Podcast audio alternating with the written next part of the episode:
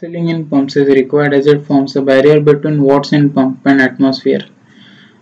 Mechanical seals and gland packing are most commonly used for shaft sealing.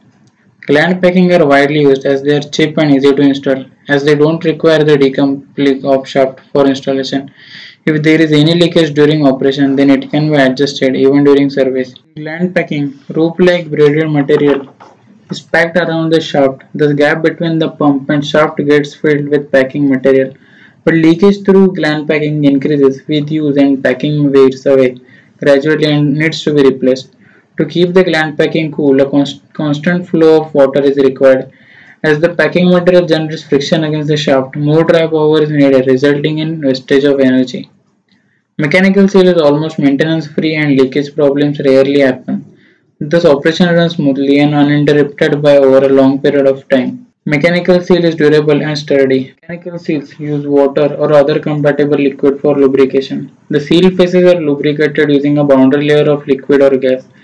Either pump liquid or external liquid provides lubrication. The basic mechanical seal contains three sealing points. The stationary part of the seal is fitted to the pump housing with a static seal. This may be sealed with a O-ring or gasket clamp between the stationary part and pump housing. The rotary portion of the seal is sealed onto the shaft with an O-ring. Springs are used to maintain pressure between two faces and to accommodate small shaft deflections, shaft movement, etc.